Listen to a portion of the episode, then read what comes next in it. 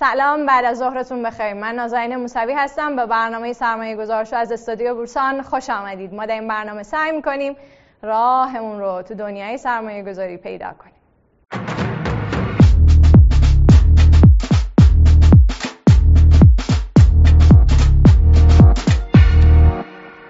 ممنونم از فیدبک هایی که درباره برنامه اول بهمون دادین. خیلی باعث شد که من خوشحال بشم و امیدوارم که این روند در برنامه های بعدی هم ادامه, ادامه داشته باشه.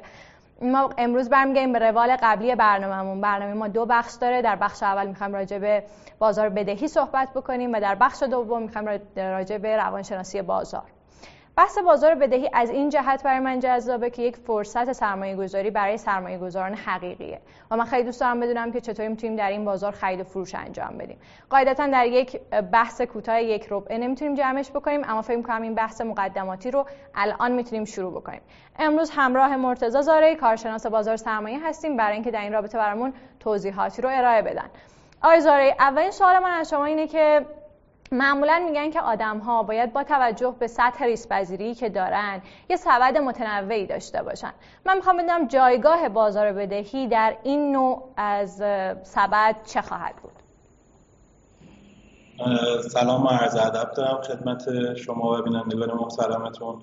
همونطور که فرمودین برای اینکه بتونیم ریسک کل سبد خودمون رو کنترل کنیم بهتره که یه تنوعی توی دارایی هایی که می‌خوایم توی سرمایه گذاری کنیم ایجاد کنیم. بازارهای مختلف خب طبیعتا سطح ریسک و به طبع اون بازدهی متفاوتی رو به خواهند داد. بازار بدهی در کنار تسهیلات بانکی از کمترین سطح ریسک و به طبع اون بازدهی کمتری نسبت به بازارهای دیگه برخورداره. ولی خب این دلیل نمیشه که ما به عنوان یک سرمایه گذار کلا این بازار رو ایگنور کنیم بهش توجه نکنیم. چرا که توی برهه های از زمان حتی ریسک پذیرترین سرمایه گذارها هم لازمه که منابعشون رو به سمت بازار بدهی سوق بدن و درصد خوبی رو از منابعشون رو به این قسمت از بازار سوق بدن. در کنار بازار بدهی خب طبیعتا بازارهای کالایی بازار سهام و بازار ارز رو داریم که هر کدوم می‌تونن یک درصدی از پورتفوی شما رو داشته باشن. ولی بازار بدهی حتی برای ریسک پذیرترین سرمایه گذاران ما هم می‌تونه مقصد دارایی های اونها باشه. خب الان گفتین که معمولا بازدهی کمی دارن. من می‌خوام بدونم به صورت متوسط چه بازدهی در انتظار سرمایه گذاری در این اوراق بدهیه؟ عموما نرخی که در حال حاضر توی بازار وجود داره.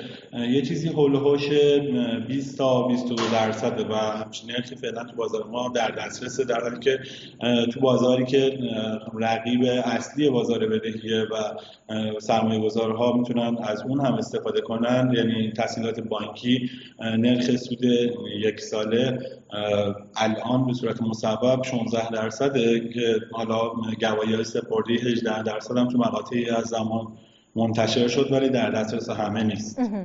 یه مسئله دیگه هم که وجود داره در مورد این نرخی که شما پرسیدین اونم این که گواهی سپرده های یک ساله شما وقتی سرمایه گذاری می‌کنید اگه بخواین در داخل این دوره سرمایه گذاری خودتون رو به اسمان برسونید و از اون سرمایه گذاری خارج بشید با یه نرخ شکست 14 درصد.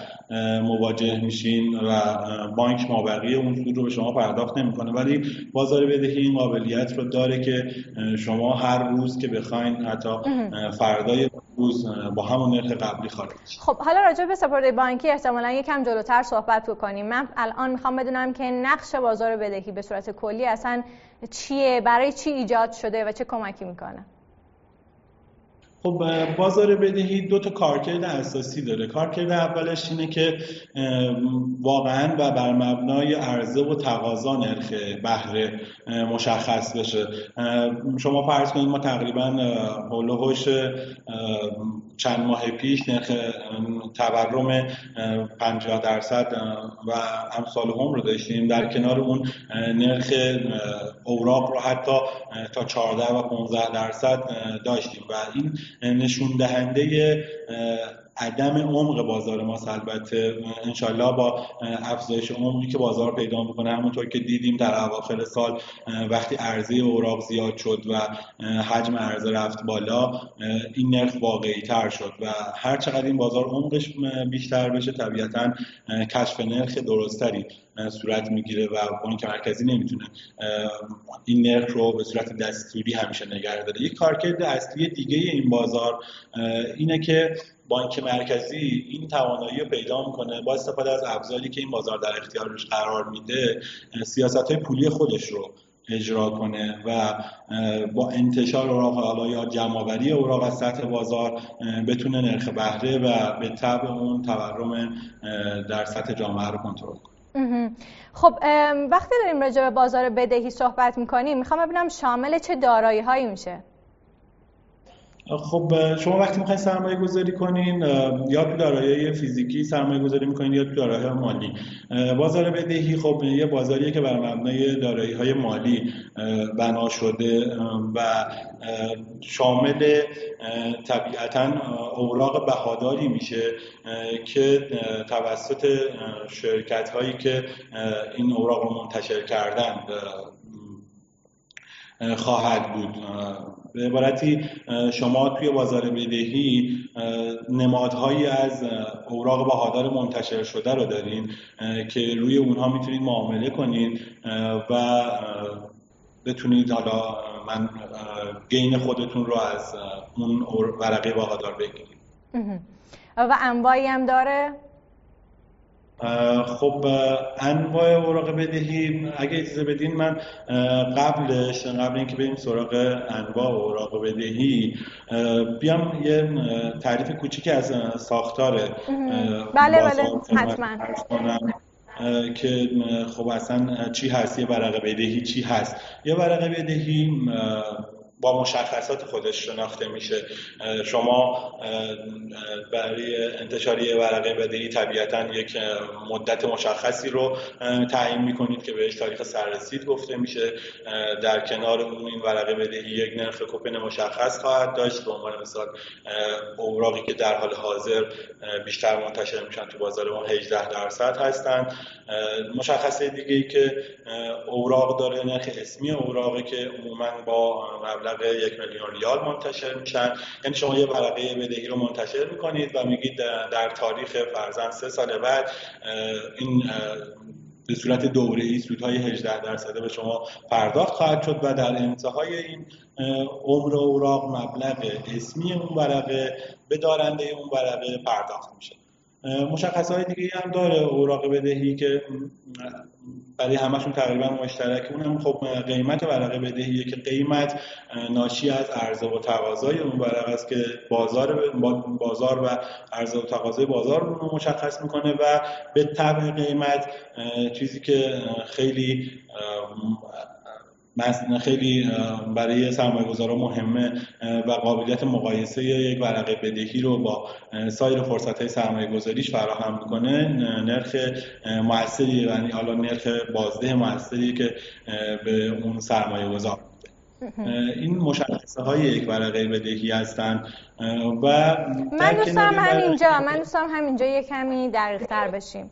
برای اینکه من فهم بهتری پیدا بکنم. می‌خوام بدونم که وقتی الان این مشخصات رو گفتین اگه بخوایم یه مثال بزنیم دقیقا عینی اینه که مثلا احتمالا بانک مرکزی یه اوراقی رو در یه زمانی منتشر می‌کنه و به حالا هر کسی که خریدارش هست اعلام می‌کنه که هر ورقه این همونطور که گفتین یک میلیون ریال درست میگم؟ درسته. یک میلیون ریال فروخته میشه و من میرم اون رو می‌خرم. منتها قیمت اون ورقه خودش جداگانه محاسبه میشه. قطعا. قیمت ناشی از عرضه و تقاضایی که تو اون روز اتفاق میفته و وقتی گفتین دوره ای 18 درصد مثلا پرداخت میشه منظور یک ساله است یا منظور ماهانه است؟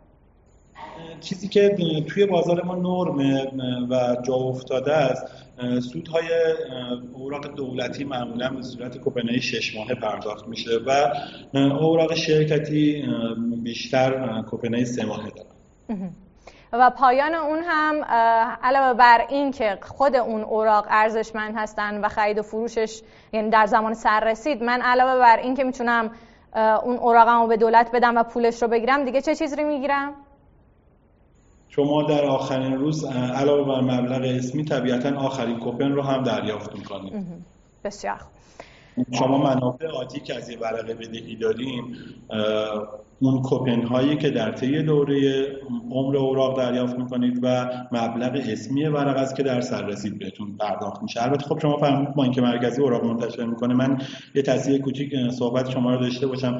بانک مرکزی کارگزار عرضه کننده اوراق دولتی یعنی بانک مرکزی نیست که اوراق رو منتشر می‌کنه. عموما ما چند دسته ناشر داریم تو بازار که دولت اصلی ترین ناشر ماست و حدود 80 درصد اوراق منتشر شده. توی بازار بدهی که تا حالا یه چیزی حول و حوش 470 80 هزار میلیارد تومان نزدیک 500 برابر بهادار بوده. از این میزان هولوش 80 درصدش رو دولت منتشر کرده. شرکت های دولتی مثل شرکت ملی نفت و شرکت ملی راه هم و بقیه دسته دوم ناشرین ما رو تشکیل میدن. در کنار اینا شهرداری ها هم هستن که عموما اوراق مشارکت رو در بازار پول عرضه می‌کنن و معاملات ثانویه‌اش در بازار بدهی صورت می‌گیره و دسته نهایی ما هم اوراقی هستن که توسط شرکت های سهامی خاص یا سهامی عام البته خب سایر شرکت ها می‌تونن اوراق منتشر کنن ولی عموما توسط این دو منتشر میشن. سنوات گذشته ما انتشار اوراق توسط بانک ها هم داشتیم ولی خب چند سالی هست که بانک مرکزی اجازه انتشار اوراق به بانک ها رو نمیده. و سوالی که الان اینجا برای من به وجود میاد اینه که من می‌تونم به دولت اطمینان بکنم اما به شرکت های خصوصی کمتر می‌تونم اعتماد کنم. می‌خوام ببینم آیا واقعا به لحاظ اعتماد کردن به این دسته از گروه ها واقعا تفاوتی وجود داره؟ قطعا خب تفاوت وجود داره. شما طبیعتا اوراق دولتی همیشه کم ترین اوراقی هم که توی بازار مالی هر جای دنیا منتشر میشن. دولت هر وقت که فرزن با هر کسری مواجه شد می‌تونه خیلی سریع پول چاپ کنه و درخواست چاپ پول بده و بدهی های خودش رو بیا تصویه کنه. البته خب اوراق دولتی هم کاملا بدون ریسک نیستن. یعنی اینجوری نیست که ریسکشون صفر صفر باشه بلکه یه ریسک کوچیکی دارن. تا حالا ما چهار بار توی دنیا اینو تجربه کردیم. آخریش هم اگه خاطرتون باشه چند سال پیش یونان بود که ورشکست شد و بدهی های خودشو نداد ولی خب با این وجود دولت همیشه طبیعتا کمترین ریسک رو برای باز پرداخت بدهی های خودشو داره. تا حالا هم خدا دولت ما هیچ وقت نکولی یا حتی تاخیر یک روزه هم توی اوراق خودش نداشته. توی لول بعدی خب اوراق ما کلا توی جنبه زمانتشون چند تا حالت زمانت می‌تونه داشته باشه. توی اوراق دولتی خزانه داری کل زامن اوراقن ولی توی اوراق شرکتی ساختار به این شکله که علاوه بر این که خود شرکت تضمین می‌کنه باز پرداخت اصل و سود رو می‌تونه یک نقش زامنی و یک رکن زامنی هم برای اوراق تعریف شده باشه که عموما بانک های تجاری مثل فرزند بانک تجارت و امثال هم زمانت این اوراق رو بر عهده می‌گیرن و این باعث کاهش ریسک نکول اون اوراق میشه. و حتی اوراق شهرداری و فرزن اوراق شرکتی دیگهمون هم معمولا این زمانت توسط بانک ها رو دارن. البته خب اوراقی هم هستن تو بازار ما که زمانت بانکی ندارن ولی خب از اون طرف تضمین اونها عمدتا اوراقی که تا حالا منتشر شده بود البته به جز این ماه آخر که یک روش دیگه هم برای زمانت اوراق داشتیم اوراقی بودن که پشتوانه اون سهامی بود که توسط ناشر به عنوان تضمین در اختیار سازمان بورس در شرکت پردهگذاری مرکزی گذاشته می‌شد که در صورت نقول از اون سهام برای باز پرداخت استفاده می‌شد. جدیدا یه سری اوراق بدون پشتوانه و بدون ضمانت بانکی منتشر شدن که بر اساس رتبه اعتباری که شرکت های رتبه بندی به شرکت ها و اوراق میدن منتشر شدن. خب طبیعتا اوراقی که پشتوانه زمانت بانکی رو نداشته باشن یک سطح خیلی کوچیک از ریسک رو به همراه خودشون دارن.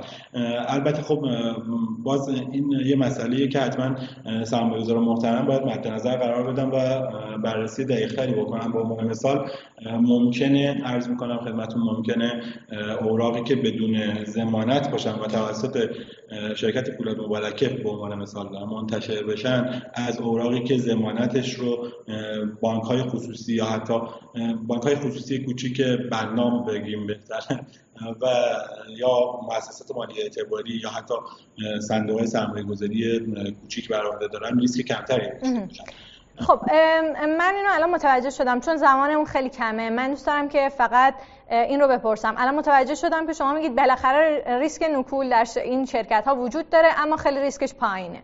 به عنوان آخرین سوال من فکر کنم که گفتگون حتما باید ادامه پیدا بکنه ولی به عنوان آخرین سوال می‌خوام بدونم که این انواع اوراق بدهی رو اگر شما بخواید بگین اونا چی هست که بتونیم تو برنامه بعدی راجبشون بیشتر صحبت کنیم؟ حتما. اوراق بدهی تو بازار ما تقریبا میشه گفت از سال 1387 که قانون توسعه ابزارهای مالی نوین تصویب شد پا گرفتن. قبل از اون ما اوراق مشارکت رو داشتیم و در کنار اون با تصویب این قانون اجازه نهادسازی برای انتشار سکوک اسلامی رو پیدا کردیم. به جز اوراق مشارکت ما انواع و اقسام اوراق داریم که خب طبیعتا برای سرمایه گذار اونقدی نوع اوراق طبیعتا مهم نیست. چیزی که خیلی مسئله است برای سرمایه گذار اینه که انواع اوراق رو از جنبه های دیگه بشناسه. به عنوان مثال شما یک اوراق رو بدونید که این اوراق یا مثلا زیرو کوپن هست یا نه کوپن های دوره ای داره به شما پرداخت می‌کنه تاریخ سررسید عمر سررسیدش چقدر نوع زامنش چقدر و دستبندی های از این شکل و اینکه سرمایه گذار توجه کنه که بخواد فرزن اوراق منفعت می‌خره یا اوراق فرزن اجاره می‌خره و امثال هم اونقدی براش مسئله نیست. درسته. خیلی ممنونم. صحبت های آقای زارعی رو شنیدیم. فکر می‌کنم که الان اوراق بدهی رو به عنوان یک در واقع ابزاری می‌شناسیم که می‌تونه سبد ما رو متنوع بکنه و کمک بکنه برای اینکه ریسک سرمایه گذاری ما کاهش پیدا بکنه. با تعریفش هم آشنا شدیم و راجع به این صحبت کردن که شاید انواعش خیلی مهم نباشه بلکه چیزهای دیگه در خود این اوراق وجود داره که باید به اونها توجه بکنیم و احتمالا در هفته های بعد بهش می‌پردازیم. بریم و برگردیم.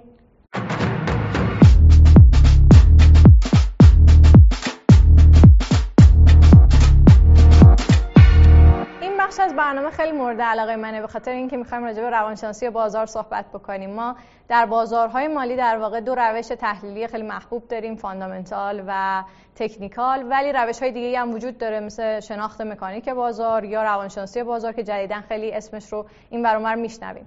امروز می‌خوایم یه بحث مقدماتی داشته باشیم راجع به روانشناسی بازار اینکه چطوری کار می‌کنه جایگاهش چیه و اینکه آیا واقعا یک رویکرد محبوب بین سرمایه گذاران هست یا نیست. امروز همراه علی رؤوفی کارشناس بازار سرمایه هستیم برای اینکه در این رابطه برامون توضیحاتی رو بدن.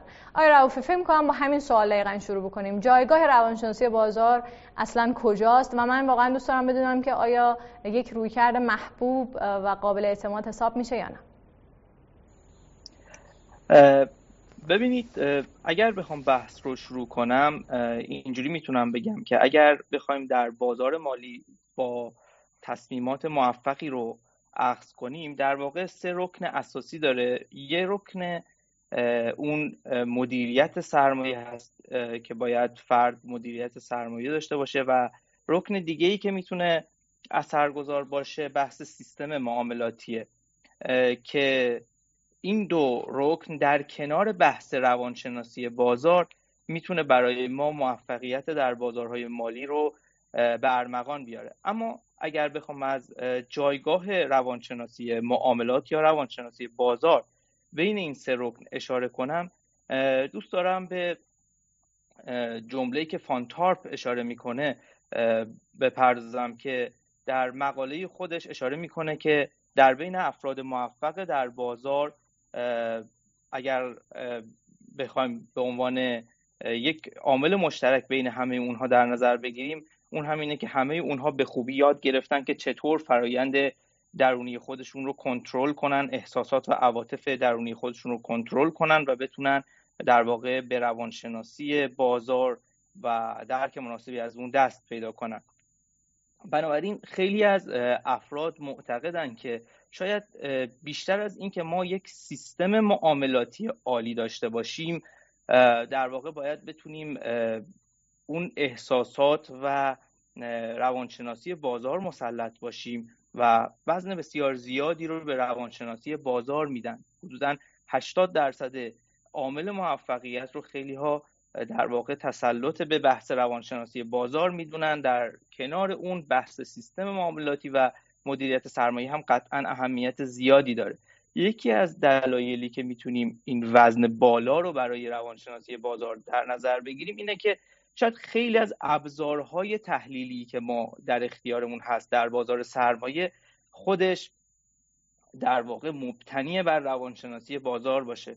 به طور مثال می‌تونم خدمتتون ارز کنم که خیلی از همون ابزارهای تحلیل تکنیکالی که ما استفاده می‌کنیم در واقع خودش پایه های روانشناسی بازار داره. همون الگوهای بازگشتی و ادامه دهنده الگوهای سرشانه حتی همون کندلخانی و مسائلی از این دست خودش پایه های روانشناسی پس این چطوری از تحلیل تکنیکال جدا میشه؟ یعنی اگر که در واقع روانشناسی بازار داره از ابزارهای تحلیل تکنیکال استفاده می‌کنه این نقطه افتراقش کجاست؟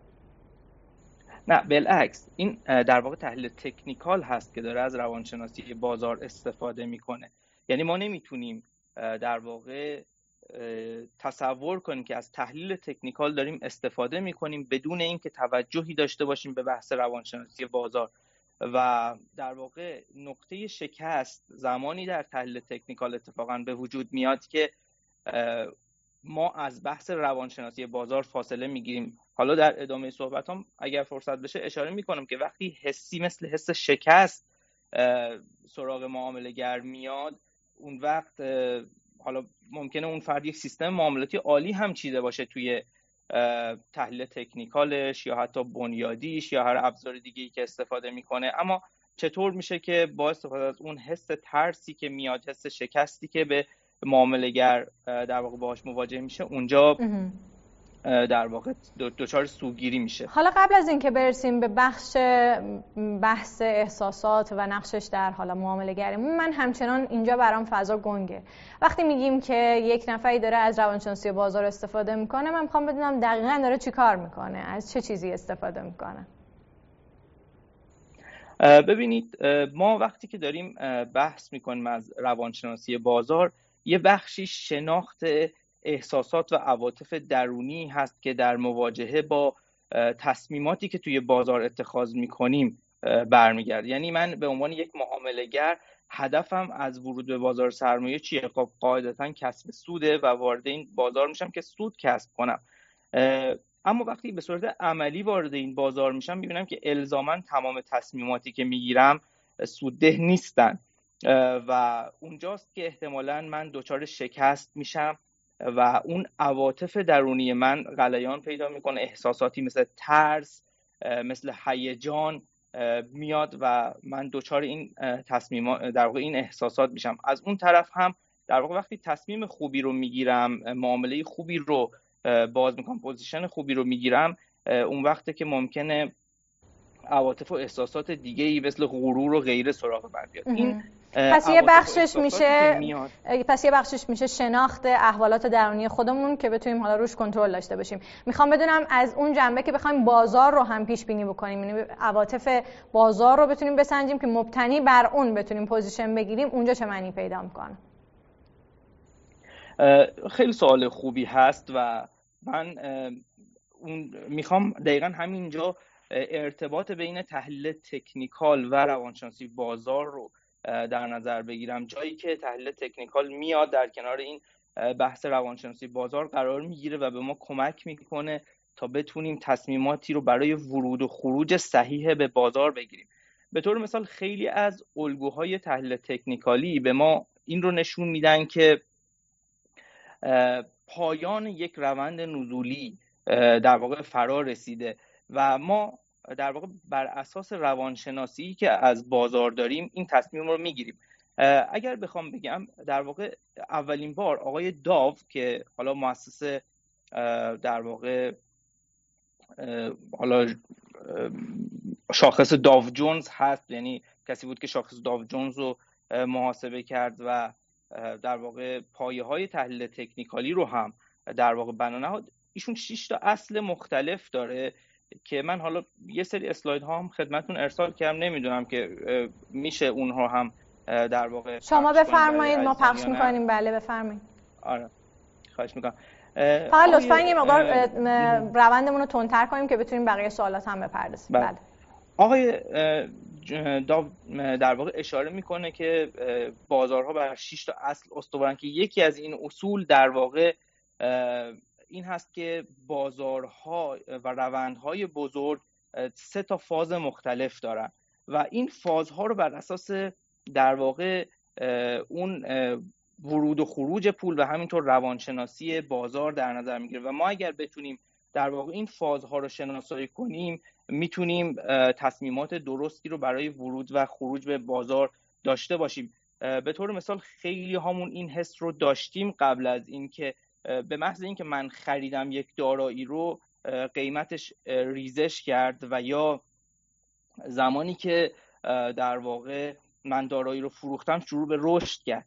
و آقای داف تلاش می‌کنه نشون بده که علت اینکه اکثر سرمایه گذاران در واقع دچار همچین حسی میشن کجاست. البته خب در بحث مالی رفتاری موارد زیادی در این زمینه داریم که حالا انواع ترس ها رو اشاره می‌کنیم که چجوری به وجود میاد و در واقع واکنش سرمایه گذار نسبت به این ترس ها چیه. ولی در واقع پیوند تحلیل تکنیکال با همین موارد روانشناسی بازار و مالی رفتاری می‌تونه به ما کمک کنه برای تعیین نقطه ورود و خروج. خب من همچنان این فضا برام گنگه آقای رافی ولی اجازه بدین از این موضوع بگذریم. من اون بخشش رو کاملا متوجهم که ما می‌تونیم حالتهای درونی خودمون رو بفهمیم و مبتنی بر اون تصمیم گیری بهتری داشته باشیم. اما راجع به پیش بینی بازار با توجه به روانشناسی کلی بازار یه مقدار همچنان برام فضاش گنگه ولی اجازه بدین رد بشیم به خاطر اینکه سوالاتمون زیاده. ما قبلا تو برنامه قبلیمون راجع به نقش احساسات روی تصمیم گیری صحبت کردیم. احتمالا اینجا هم همون بحث ها رو داریم. من می‌خوام بدونم که شما فکر کنید که این احساس های اصلی که محرک رفتار ما هستن اون احساسات چیان؟ ببینید خب قاعدتا یکی از مهمترین احساساتی که شاید یک معاملگر باهاش مواجه باشه احساس ترس و طمع هست که توی بازارها به وجود میاد. این احساس ترس و طمع احساساتی هستند که هر معاملگری یا هر انسانی از بد و تولد باش مواجهه مثل یک, فر... یک نوزادی که به دنیا میاد به اون حس ترس و گریه به دنیا و شاید تصور کنیم که ما به عنوان یک معاملگر حرفه‌ای با این احساسات سر و کار نداریم و من تصمیمات منطقی می‌گیرم. در حالی که همه ما می‌دونیم که بازارها در واقع بر این احساسات کنترل میشن. و در واقع اگر بخوایم حالا مثلا راجع به ترس بیشتر صحبت کنیم اینه که خیلی مواقع ما شده که بخوایم تصمیمات لحظه ای رو بگیریم که حالا چهار نوع من ترس رو نام می‌برم که این چهار نوع ترس باعث میشه که ما در واقع چجوری معاملاتمون تحت تاثیر قرار بگیره. اولین ترسی که ما باهاش مواجه میشیم ترس از دست دادن موقعیت یعنی یه موقعی چارت رو در لحظه باز می‌کنیم بدون اینکه تحلیل خاصی ارائه کرده باشیم یا ایده خاصی راجع به اون نمودار داشته باشیم به محض اینکه می‌بینیم یک پالس مثبتی از طریق سهم ایجاد میشه فکر می‌کنیم که باید سریع بخریم وگرنه از بازار عقب میمونیم و در واقع این تصمیم رو می‌گیریم. یعنی این ترس از دست دادن موقعیت. خیلی حالا مثلا توی بازارهای مختلفی می‌تونه این اتفاق بیفته که به محض اینکه ما یه حرکت مثبتی رو می‌بینیم ما تصمیم می‌گیریم که اون سهم رو خرید کنیم. ترس دوم ترس از اشتباه کردن یعنی یه موقع از شما فکر می‌کنید که تحلیلتون رو انجام دادید تصمیمتون رو از قبل گرفتید برنامه هاتون رو دیدید اینکه کجا وارد چید کجا خارج چید اما تصمیم رو در لحظه ای که باید نمی‌گیرید. یعنی احساس می‌کنید که اگر اشتباه کنم چی؟ و اون تصمیم اون لحظه نمی‌گیرید ترس از اشتباه کردن رو دارید. ترس سومی که می‌تونیم باش مواجه باشیم ترس از دست دادن سوده. یعنی زمانی که شما به خوبی حتی تصمیمتون رو گرفتید حتی موقعیت معاملاتیتون رو هم باز کردید سهم رو خریدید اما به محض اینکه یک سود اندکی رو کردید تصمیم می‌گیرید که معاملتون رو ببندید. چرا که میترسید همون سودی رو هم که انجام دادید از دست بدید. و در نهایت آخرین ترسی که ما باش مواجه هستیم ترس از دست دادن یا زیان کردنه.